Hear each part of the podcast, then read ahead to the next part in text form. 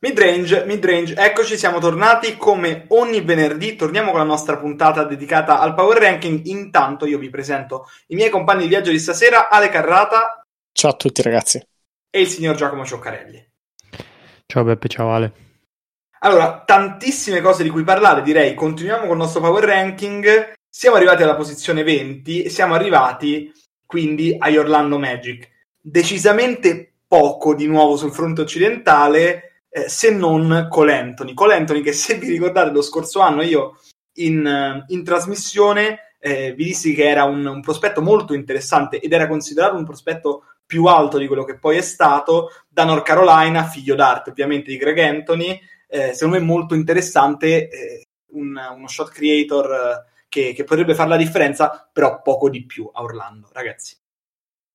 No, allora era fondamentale prendere un giocatore come Anthony perché si sapeva di Gio Agostino non sarebbe rimasto, quindi serviva sicuramente un ball handler da affiancare a Fulz. Però io sinceramente non capisco dove vanno questi Magic. Non so se avete un'idea più precisa, ma a me sembrano rimanere sempre in questo limbo in cui si draftano, prendono alcuni free agent, ma non fanno mai il passo successivo per migliorare definitivamente.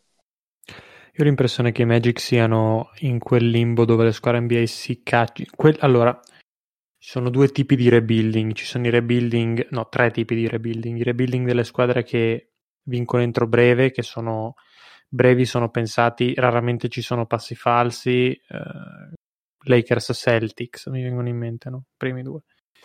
Poi ci sono quelli di medio termine dove ci sono queste squadre, Orlando, Atlanta, eh, viene da dire anche Dallas in un certo senso, anche se in questi anni non hanno avuto un rebuilding vero e proprio perché diciamo che da Dirk a, a Doncic ci sono stati non ci so, forse non ci sono neanche stati anni, anzi non ci sono stati anni, quindi stiamo parlando veramente di una transizione minima.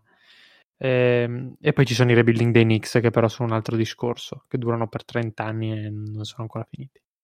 Ehm, I Magic sono in questa attesa qui, ci sono una squadra che non conosce il suo destino, non ha una stella, non ha un giovane interessante a cui costruire attorno, hanno tanti pezzi, non si sa chi sono eh, e saranno così per molti anni ancora, finché non arriverà un talento in un draft. Non dimentichiamoci che Orlando è rimasta, è, o meglio, è rimasta, è diventata competitiva due volte nella sua storia, una con Shaquille O'Neal, eh, due con, con Dwight Howard, due stelle prese al draft con tutto quello che ne è conseguito. E comunque se avevano speranza di farci vedere qualcosa di interessante, questa speranza direi che si è eh, frantumata con l'infortunio di Isaac, che comunque era il giocatore più interessante secondo me ehm, di, questi, di, questi, Magic. E poi Ale c'è sempre la grossa incognita Markel Fulz. Eh sì, Fulz deve dimostrare che è quel giocatore per, co- per, co- per come è stato draftato ha avuto ovviamente i problemi di infortuni che tutti sappiamo nei primi anni. L'anno scorso, secondo me, è migliorato molto. È migliorato anche nella confidenza, è migliorato nel modo di stare in campo. Quindi, io sinceramente penso possa ancora migliorare tanto e possa dimostrare veramente il suo valore. Fulz scambiato letteralmente per un mazzo di fiori e una amichevole pacca sulla spalla dal genio del general managing moderno Elton Brand. Nota a pie pagina, non un grande fan su, su, Elton Brand per me, Jack, noi dovremmo fare un podcast in cui sostanzialmente parli solo tu. 15 minuti su Elton Brand. No, io, io, io, e il, io, e il, signore di Guastalla che non c'è oggi ma che sorride ascoltandoci. Sì, sì, sì, il signor Federico Leonardi direi che ne avrebbe da dire, eh, ne avrebbe da dire. Ma passiamo invece, oh, ci siamo un po' annoiati, diciamolo, sugli Orlando Magic, ma passiamo invece alla squadra che avrò più interesse a vedere il prossimo anno, ovvero gli Atlanta Hawks che si sono mossi tantissimo in in free agency e adesso hanno una squadra per fare una run dei playoff con Danilo che si è portato a casa la sua bella borsetta e ne abbiamo parlato con Bogdanovic e Giannis ancora lo sta aspettando all'aeroporto di Milwaukee. Eh, ragazzi i Hawks hanno messo attorno a, eh, a Trey Young una squadra quantomeno divertente. Non so quanto funzionale ma certamente divertente. Ma a me Trey Young piace, eh, io sono un fan suo, lo dico da, da sempre, non credo sia un giocatore con cui vinci più di tanto perché è uno di quei giocatori con cui vai sempre sotto in difesa, che devi sempre coprire eh, sottodimensionato, però ti diverti. Sicuramente il senso dello sport non è solo vincere, è anche divertirsi e divertire. Sicuramente gli Hawks sono capaci di fare questo. Hanno fatto delle aggiunte interessanti questa off-season, hanno preso Danilo, hanno preso mm, Chris Dunn, che è una addition sottovalutata, hanno preso Region Rondo e poi Bogdanovic, chiaramente, vabbè, ma Bogdanovic non devo introdurlo io a mid-range. Insomma, offensivamente la squadra c'è. Difensivamente hanno degli elementi rotazionali, secondo me, eh, validi, li ho detti, principalmente Rondo e principalmente Chris Dunn. Potrebbero fare i playoff?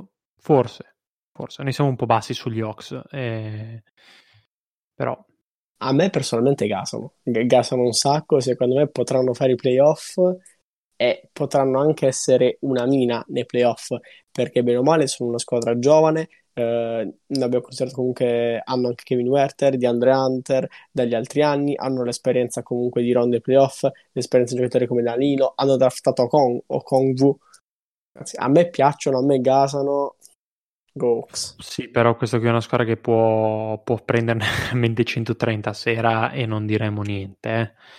Cioè, dobbiamo stare attenti sugli Hawks perché appunto il potenziale c'è e come tutte le squadre flashy di sempre ci fanno innamorare nell'off season, guardiamo il roster, dicono hanno preso un sacco di giocatori. Sì, vero. Hanno preso tanti giocatori interessanti, hanno tanto potenziale.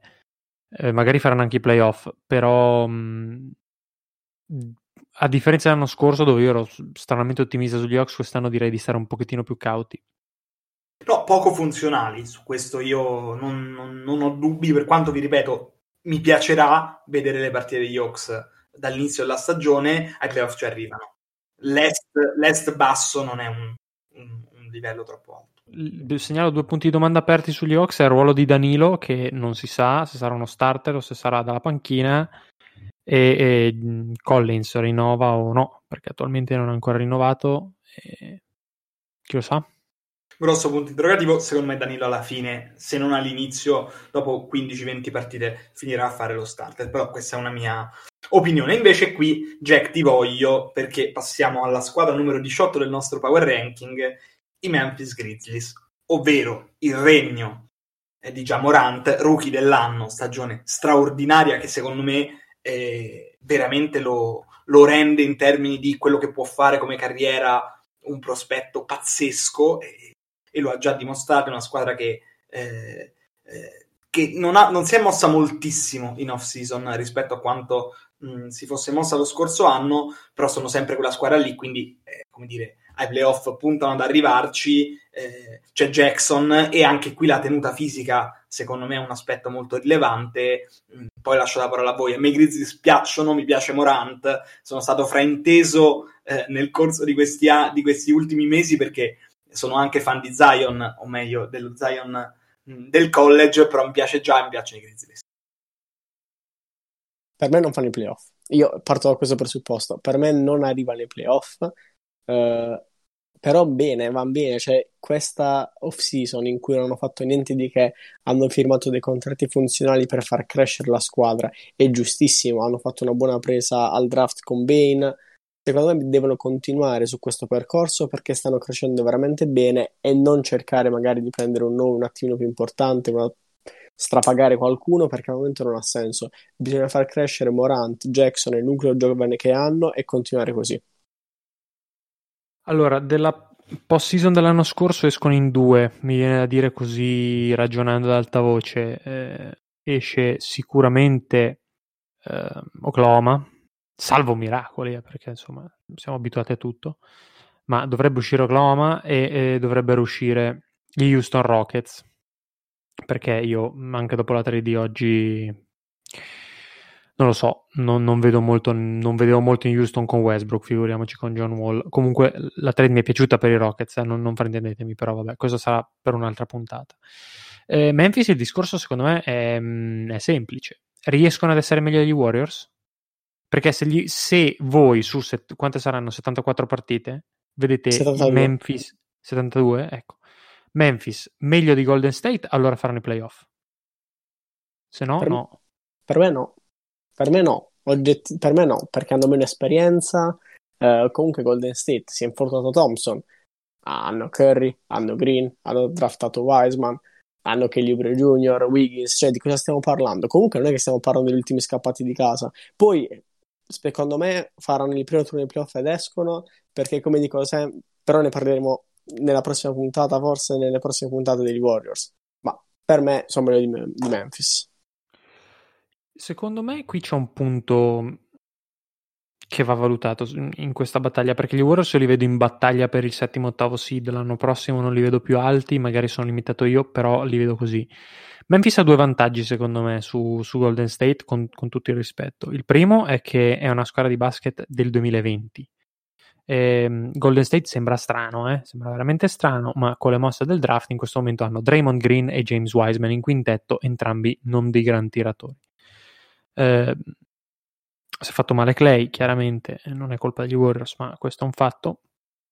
E soprattutto hanno tanti veterani, perché sia Draymond che Steph Curry le giocano tutte in queste condizioni qua no, quindi 72 partite in, nei giorni che ci saranno, cioè mal contate adesso vado a memoria, 7 mesi, perché le finals saranno a luglio, correggetemi se sbaglio ragazzi, saranno a luglio le finals, una roba del genere. Sì, sì. Eh, i playoff inizieranno quindi due mesi prima, quindi a maggio, boh, in cinque mesi stiamo parlando di una stagione di 72 partite, cioè un tour de force folle che secondo me i Grizzlies possono avere, oltre ad essere un pochettino più profondi, possono avere anche l'età per, per tollerare.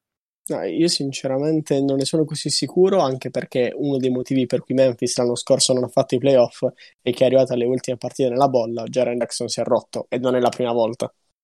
No, Jaren Jackson è l'incognita principale, assolutamente. La grossa questo, incognita. La grossa incognita, sono d'accordo. Andiamo veloci, ragazzi, sulle ultime due squadre del nostro Power Ranking, seppure sono squadre molto importanti di cui parlare, soprattutto la prima. La prima sono New Orleans Pelicans. Con Van Gandhi, adesso... Eh, Dai, tienila per ultimi i Pelicans. Facciamo, la, facciamo, di, facciamo di, prima, di, la penul- di prima l'ultima, cioè quella più forte delle due, e poi parliamo di Pelicans. Va bene, facciamo prima la 16. Secondo me, pochissimo vi voglio telegrafici, ragazzi. Indiana Pacers, ovvero se Oladipo sta bene, allora si fa un discorso, diciamo, di un certo tipo, e incognita Bjorkgren, nuovo allenatore esordiente in NBA quello sicuramente hanno avuto una grandissima fortuna che Boston non ha accettato l'offerta per Hayward. Stavano per impelagarsi per i prossimi quattro anni, per distruggere tutto quello che avevano creato. Ma faranno i playoff, dai.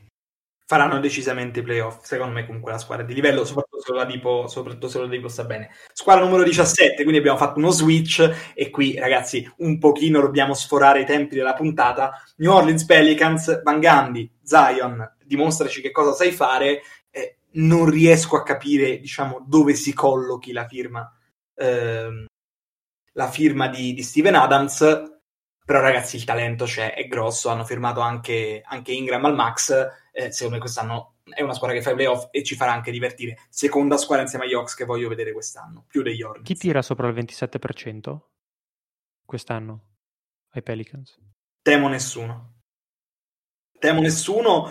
Eh, cioè, JJ hanno... Red, le, anche lui, JJ Redick a fine carriera, viene, salva lui la baracca.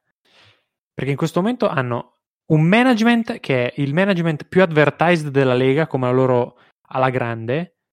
Ok, l'ala grande e il management dei, dei Pelicans sono le due cose più advertised della Lega che producono meno risultati, entrambi.